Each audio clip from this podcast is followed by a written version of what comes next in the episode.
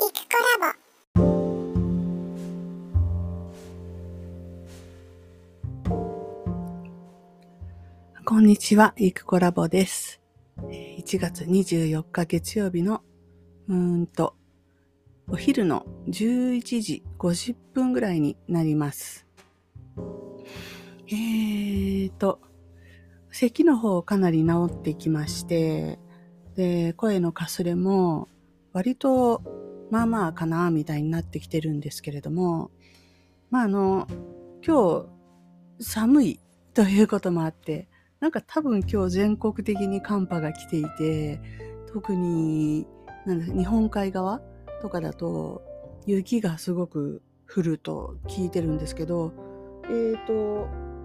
うちの住んでるところでは、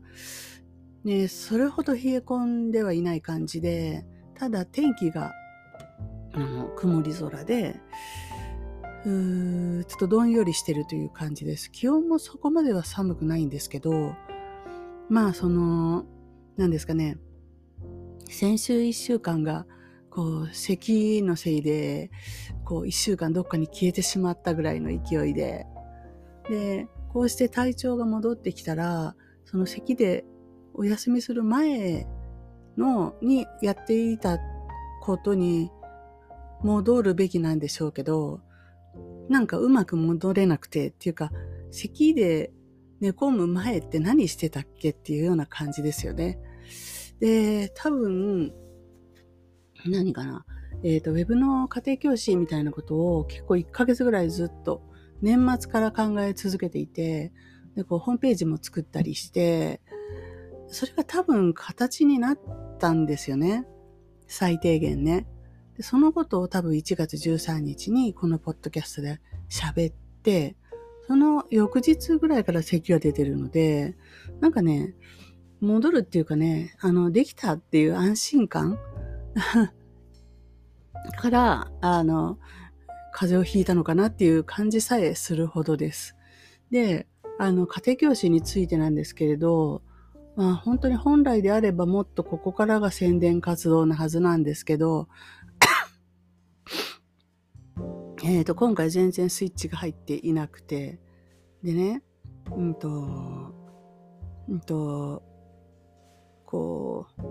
あ、今は引退してるというか、ウェブの管理しかしてないんですけど、まあ、楽筆の生徒さんたちの中では、いくこさんがなんか新しいことを始めたらしいみたいな話は伝わっているようで、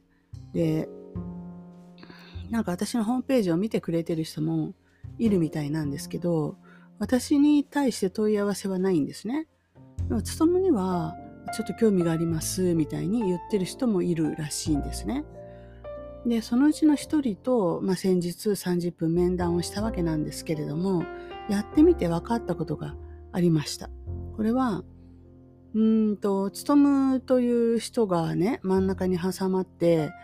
私のその新しいサービスを紹介してくれたとしても、そ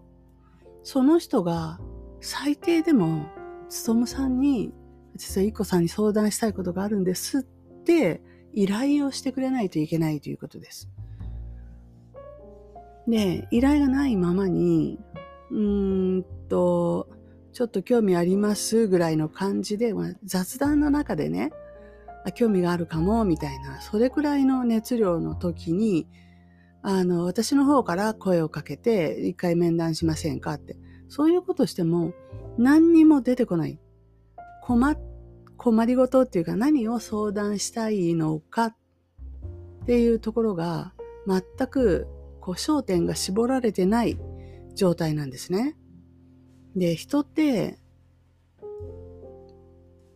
要は人に相談をするっていうことも結構一つの大きなハードルで、恥ずかしいとかそういうレベルの問題じゃなくって、一体自分何が困ってるんだ、どうなりたくて、何ができなくて、どうしていいかわからなくて困ってるんですけど、そのことを少し掘り下げるというか、明確に自分の中で掘り起こして、明確にこのことが聞ければもしかしたら解決するかもみたいに、そこのところまで持ってってくれてない限り、他人がそれ聞いたからとってね、一体この人何で迷ってるんだろうっていう感じでしかない。だから質問がぼやけてるので、答えもぼやけざるを得なくて、結局その30分は無駄になるっていうことですね。それをね、前回私面談した時にものすごく痛感したんですね。っていうのは、その彼の頭の中では、実際事業を具体的にできるのは12年後のことだったんです。12年後、つまり定年退職した後のに何かしたいっていう、その準備を今からしておきたいっていう話だったんで。とはいえ今計画中のことっていうのは、めいごさんと一緒にやるので、大学出たての女の子が主体となってやるので、彼女はいろいろ情報収集をしているよっていうことだったんですね。これってもう相談にもなっていなくて、そうなんですねっていうお茶飲み話レベルじゃないですか。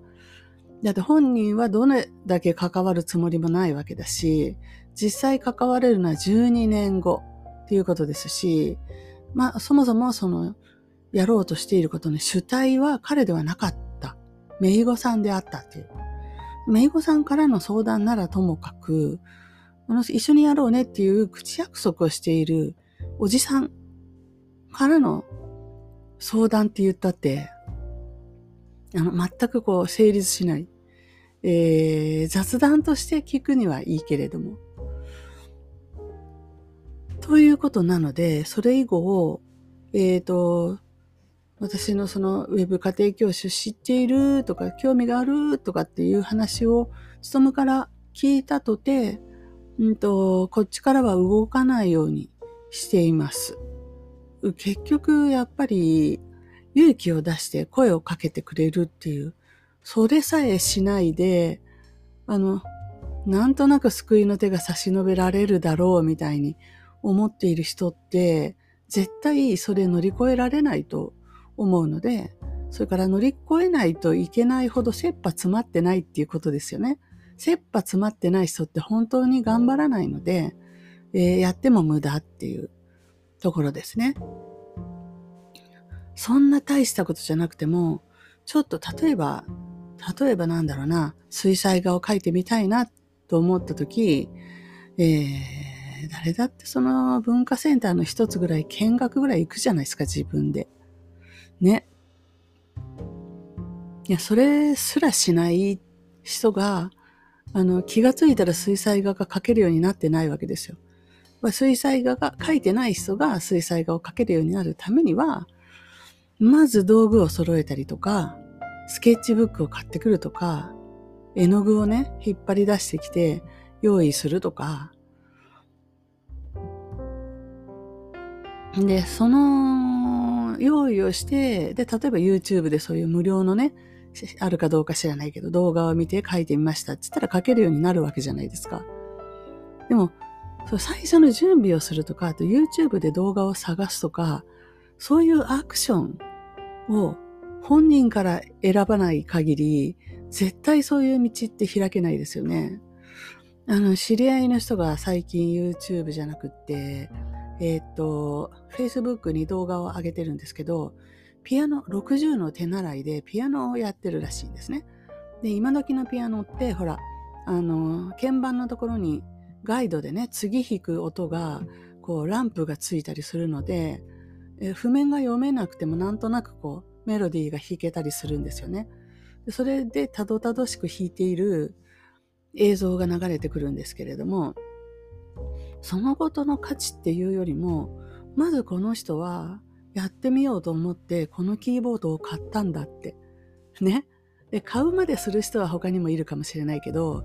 で、実際弾いてみるもする人いるかもしれないけど、それを動画に撮ったんだって。で、この動画撮るのに、ちゃんとアングルの合うところに三脚立ててるのは間違いなくて、三脚も買ったんだ、用意したんだ、みたいなことが分かってくると、なんか結局そういうことなんですよね。自分でやろうと思ってやってみるっていう時に準備も必要っていう、そこを自分でするかどうか。でも喋ってると自分でもバカみたいだなと思うんですが、当たり前じゃんって当たり前じゃんって感じですよね。晩ご飯にね、とんかつ食べたかったらとりあえず豚肉買いに行くじゃないですか。で買ってきたらそのままパックに入れとかないで出して下ごしらえをして小麦粉とかなんかつけてあげますよね。でもまずスーパーに豚肉も買いに行かずにとんかつを作れたらいいのにな、どうやったらできるのかなってずっと妄想してるみたいなそういうことってありえます？ちょっと私本当に想像がつかないんですけど、でもまあウェブに関しては割とそういう感じだなっていうのを思ったんです。ウェブっていうか、そう、新しい新規事業とか、あるいは今やってる教室をもっとこう大きくしたいとかね。まあもう、なんていうかな、マーケティングみたいなことですかね。で、こういうなんか曖昧でどういう風な手段があるのかよくわからない。例えば、とんかつだったら、近所のスーパー行けば、とんかつ用の肉が売ってあるけど、鴨のローストが食べたいって言った時に鴨肉どこにあるか分かんないみたいなやつですよね。そこで思考停止になっちゃって、で行動に移せずに何ヶ月も何ヶ月も鴨肉のローストを作りたいって思い続けるみたいなね。ウェブとかそのホームページとかホームページで自分のやってる事業をこう広げていきたいとかっていうことに関しては割とみんな鴨肉ローストな感じになっちゃって、どうしていいかわかんない。何から聞いていいかわかんない。誰かに聞きたいんだけど、誰にそもそも何を聞いたらいいかわかんない。みたいな感じですよね。で、さすがにね、でもね、鴨肉ローストが作りたいっていうことだけは教えてもらわないと、なんか、美味しいご飯が作りたくて、みたいなこと。大体そんな感じじゃないですか。ホームページって作った方がいいんですかとかみんな聞くでしょ。それって美味しいご飯ってどうやったら作れるんですかと同じじゃないですか。いくらなんでもそれも相談として成立していないしっていう。で、まあそういうわけなんで私は Web の家庭教師っていうネーミングを思いついてそういうふうに名乗ろうとしているんですけれども、だからといって訪問販売ではないよっていうか、ただ私のところに来て黙って座れば、ピタリとあなたに必要なのはこれですね、みたいになるわけないじゃんっていう。でもそれでも訪ねてきてピタッと座ってくれればまだしもですよ。で、それをなんか勤務とかまだ第三者のからの匂わせみたいな感じで、なんとかさん興味があるみたいだよ、みたいな感じで、で、もうアプローチをさせるっていうか、まあ本人はそういう気はないのかもしれないんですけど、とにかく先走っても無駄だっていうことですね。その人の準備が整うまでは、その人から情報は出てこないので、出てきていない情報に対して、このようにしたら解決できるとかっていうのは、お釈迦様でもない限り無理でしょって、いうことを、学んだので、変な風なアプローチはやめようと思っています。何でも対応しますよ。もうやめようと思っています。だって、ちゃんと相談してもらわないと、ちゃんとした答えなんか出ないし、それでなくても私全方位カバーしてないので、ほんの触りのところがちょっとサジェストできるかなぐらいじゃないですか。世の中中のそんなお仕事をね、立て直してきた頃のなんかよくあるじゃないですか。再建屋みたいな人とか、すごいカリスマコンサルとかそんなんじゃないですし、ね、だからせめてちゃんとこういうことで困っていてこういうふうにしたいと思って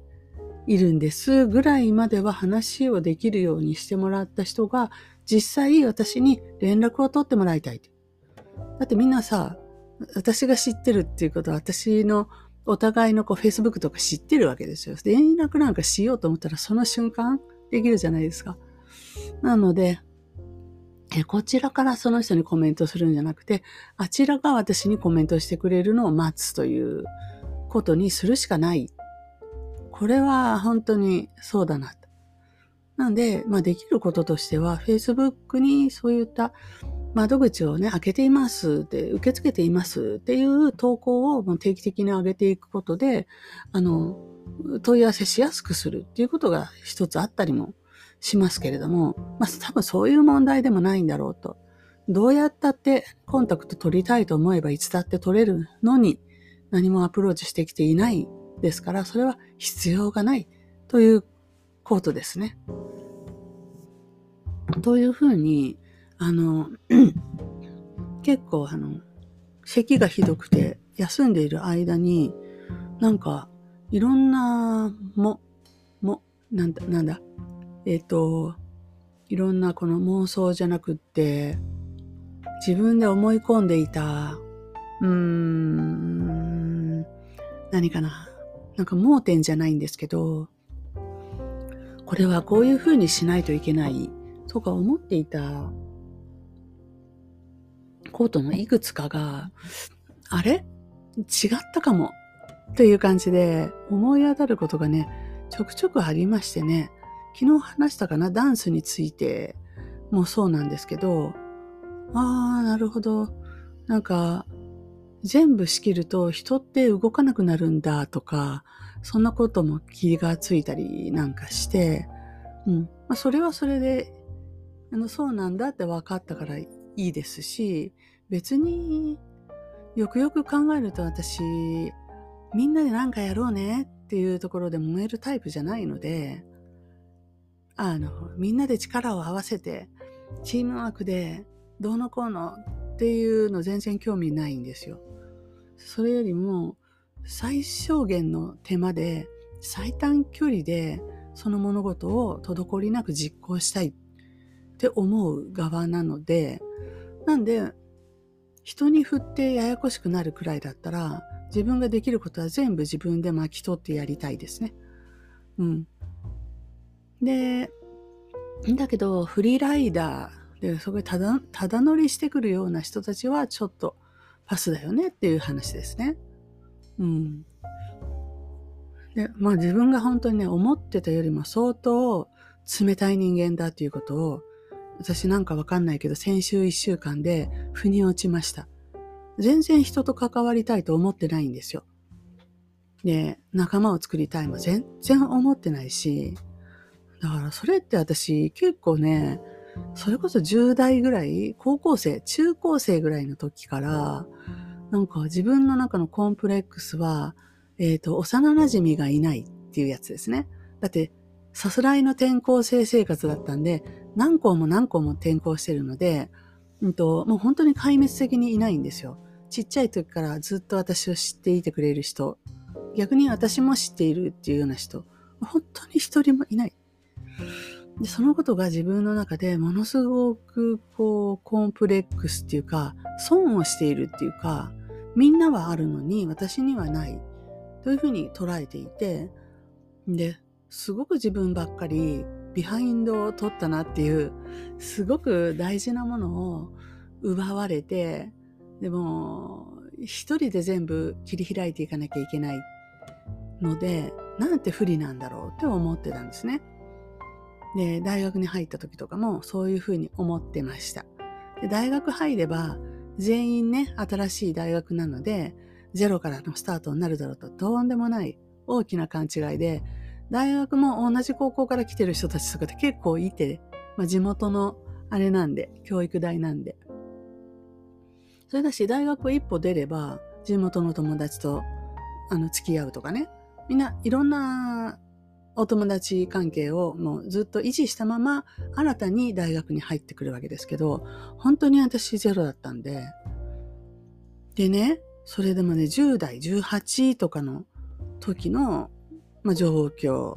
ですね。で、それからもう何年経ったんだっていうぐらい、何十年も経った今でもその延長線上でずっと来てたんです。私はみんなより不利なスタートを切っているみたいにして。ところがここへ来て、何が不利なんだったっけって。で、そんな幼なじみとか小さい時から知ってる、何でも助けてくれるって言ったらいいのかな、そういう人がいいてもいなくても何ら今の生活には関係ないし、その幼なじみが例えばいたとして、それが私のダンスのメンバーになってるわけがなくないですか、確率的に。それだったら全然何の助けにもならないし、でそもそもそう変な思い込みさえなければ、私今のような本当に知り合いがほとんどいないみたいなところで自由に振る舞えるってむちゃくちゃ好きだけどなって。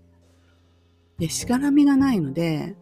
忖度する必要もあんまりないし、自分がやりたいと思って周りのその時のメンバーがいいよって言えば何だってできてしまうわけ。そうだから私踊ってみた動画もできて、去年ね、でそのイベントにも出れてるわけですよ。これやっぱりしがらみだらけの中にいたら、なんていうのかな、今までやったことのないそういうことは人の目が気になってできないって本当によく聞く例なので、私なんかこんな目立つことやっちゃってやってるとちょっと周りにいいこと言われないとかって言って二の足踏む人結構いるんですよ。でも私には幸いなことにそういう古くからの友達がいないので、逆に自由に私がどこで何していようと気にする人は誰もないっていう、だから自由にできたわけで、楽しくない、楽しいし、でなのにどうしてここに来てみんなで仕事を分担したいだの言ってるんだろうって。でみんなに分担してもらったら私も彼らに気を使わないといけなくなるし、彼らのその意見、こういう曲はやりたくないんだとかねわかんないけどって言われた時に聞かざるを得なくなるわけだけど、今はほとんど何にも手伝ってもらってないがゆえに選曲とかの権限は 100% 私にあったりするわけで、でこれで全然いいじゃんって、何が不満だったのかなというふうに、実は昨日かないろいろ考えていて、そうだよなって。私も胸に手を当てて自分に正直になって、本当は私友達欲しいとか思ってませんでした、へへみたいな感じですね。でなんか友達いないのは良くないみたいな、仲間がいないのは良くないみたいな、何でも私が全部やんなきゃいけないとか思ってたけど、その方が気が楽だからやってるだけじゃんって、その方が早いから、その方が自分が好きなようにできるからやってるだけで、やりたくない部分をやらなきゃいいだけじゃんっていうふうに思いましたね。多分昨日かないろいろ考えてて、ああって思いました。そうだから62になってもですよ、こんな風に思うんだなっていうのは意外ですね。だいたい60も過ぎてくると、だいたい世の中こんなものみたいな、私ってこういう人とか、以前こういう風にやって失敗したからこれはやらないとか、以前はこうやってうまくいってたから今も私はこういう風にしかやらないのみたいに、ものすごく硬直化していくっていう考え方とかも、もう過去の踏襲というか今までのこの延長線上でやっていくっていう風になりがちかと思うっていうか、逆に言うと60も過ぎてくれば、そういうなんかこうやってやったらうまくできるんだねっていう心理が発見できるのかと。で実際なってみたら、今までやってきたことのこのうまくいかなかった理由なんかがボロボロ見えてくるっていう風で、今までのやり方はダメなんだっていうことがどんどん分かってくるっていう感じですね。でもまあそれを修正して新しい、じゃあどんなやり方があるんだろうって言って新しいやり方を試すっていうことの連続なわけなので、結局自分で自分の人生をより良くしていこう、昨日より今日、今日より明日ちょっとずつでも良くしていこうと思う限り、今感じるちょっとの嫌さ、ちょっとの不愉快さみたいなものを妥協しないで、俺を感じずにいるためにはどうしたらいいんだろう、そうか切ってしまえみたいな感じでどんどん改良していくことが必要だし、また改良していけるんだなっていうことも感じてて、結局じゃあ今年はこういうふうにやっていくぞとか思っても、例えばウェブの家庭教師を開業してやっていくぞ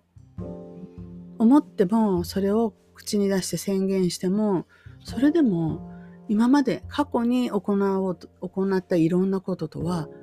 全く違うアプローチというのを取っていけるんだなと思って、取っていける、あるいは取らないといけない、取るべきであるというふうに思っております。だから年はね、やっぱり取った分だけ深みは増すなって感じですよね。本当表面的にこういうふうな形を作って、こういうセミナーしてこれしてこれしてこうやっていくみたいな段取りはいつだって組めるんですけれど、それどんな目的でどういう意図でやっていくかっていうところは、やっぱり今までとは似たようなことを考えてるにしても、実はない中身的には全然違ったりとか、どうかすると以前やろうとしていたことの真逆を行こうとしていたりっていうことがあるなと思って、で面白いなと思っているところです。はい。というわけで、本日の話は若干抽象的ではありましたけれども、私的には結構本質をつくね、大事な話しちゃったかなとか思ったりしております。はい。本日は以上です。